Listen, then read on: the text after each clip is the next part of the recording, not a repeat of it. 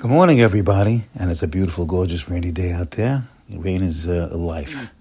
Rain is life. And uh, Hashem is bringing us life all the time. Life is coming from the sky. How could it come from the sky? Actually, it emanates from the ocean and it's being evaporated through the rain cycle.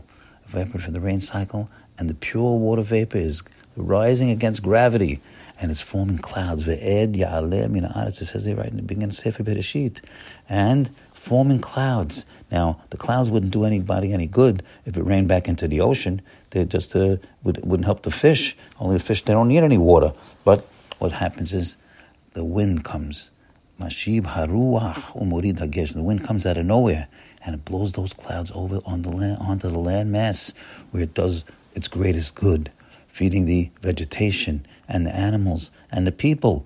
All those things being fed by the rain cycle unbelievable thing, rain, cycle. And that rain cycle didn't happen, couldn't have happened through uh, evolution. It was something that was placed right into the nature. didn't go from the simple to the complex, my friends. No, no. It was placed right there by the Creator in order to to make the world run, to keep it running. So we are now uh, studying the the uh, Yetziat Mitzrayim. That's where the parashiyot. There's so many parashiyot, so much space about the exodus from Egypt and the and the and the um, the, the, the, the work and the heavy labor in Egypt and people getting tortured by the Egyptians and children being thrown into the ocean and into the Yam Suf and all this thing. That's all being graphically uh, depicted in our Torah. The Torah isn't just a Torah; is the mind of Hashem. Hashem wants us to know about all this stuff. And he has a lot of space on, on Mitzrayim, a lot of space, meaning it's very important. Just like he puts a lot of space on the creation of the world, a lot of space on the getting of a wife for Yitzchak Eliezer. The things that are, that are most important, Hashem gives the most space to. So we have to take notice right over here that how much space Hashem is giving to the Exodus and from Egypt with a strong hand, biyad chazakah, Ubizroa Netuya, he's taken the Jews out, out of the, from the great empire of Egypt, and he destroyed them. They weren't heard again for another 500 years after that. They were so destroyed from the plagues, they were, they were de- decimated. So we are, uh, uh, Hashem wants us to study these, um, the, the, the salvation over here. And one of the main things is the last plague, which is Makat Bechorot. Bechorem Yisrael ga'alta. He killed their firstborn and he redeemed his firstborn. We are the firstborn. That's the idea. We're the firstborn of Hashem. So many things in the Torah Hashem is pointing to that we are the firstborn of God. Could you imagine that? You have to know who you are. You're the firstborn. You're Beni, Bechori Yisrael, Bechori, Bechori Matem, Hashem Elokem, Elohechem. And therefore, we are special. We're special and we have to act special. So, Before Hashem brought the plague of the firstborn, we were commanded by Hashem through Moshe to kill the gods of the Egyptians. Can you imagine that? These, uh, our people were, were subjugated and brutally brutally handled for 210 years. We were in, we, were in shock. We were a, a slave mentality. And we got to go now go and kill the, the, the gods of the Egyptians, the, our masters that have been beating us. That's a, it's a tall order, a very tall order. And yet, we had self-sacrifice and we went out and did it. That was a big test for us, a tremendous test.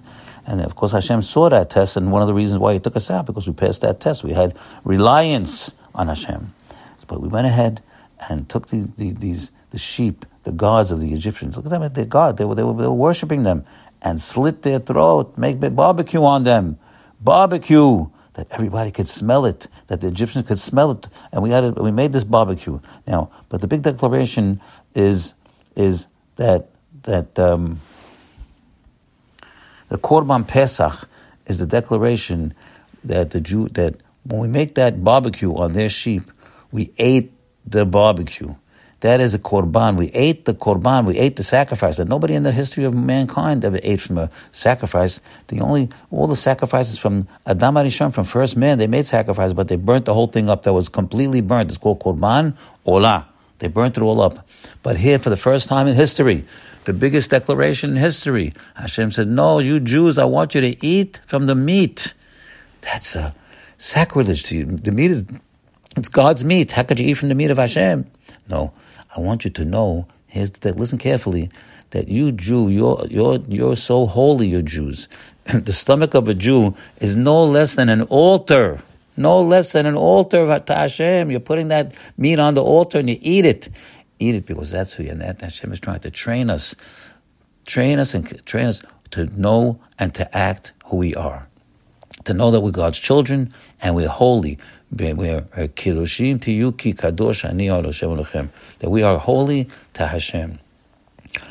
That's been that's that's that's the that's the big big lesson of the Korban Pesach. We should remember that always, especially when we come into Pesach. Remember, remember that again. That the Korban Pesach, that sacrifice of Pesach, that we that we that we burn it up, but we eat it. That we are holy people. We are kingdom of Kohanim, Malechet Kohanim, Vegoy Kadosh, a kingdom of Kohanim and a holy nation. And we should feel that way and remember it all the time. Have a good day today. Bye.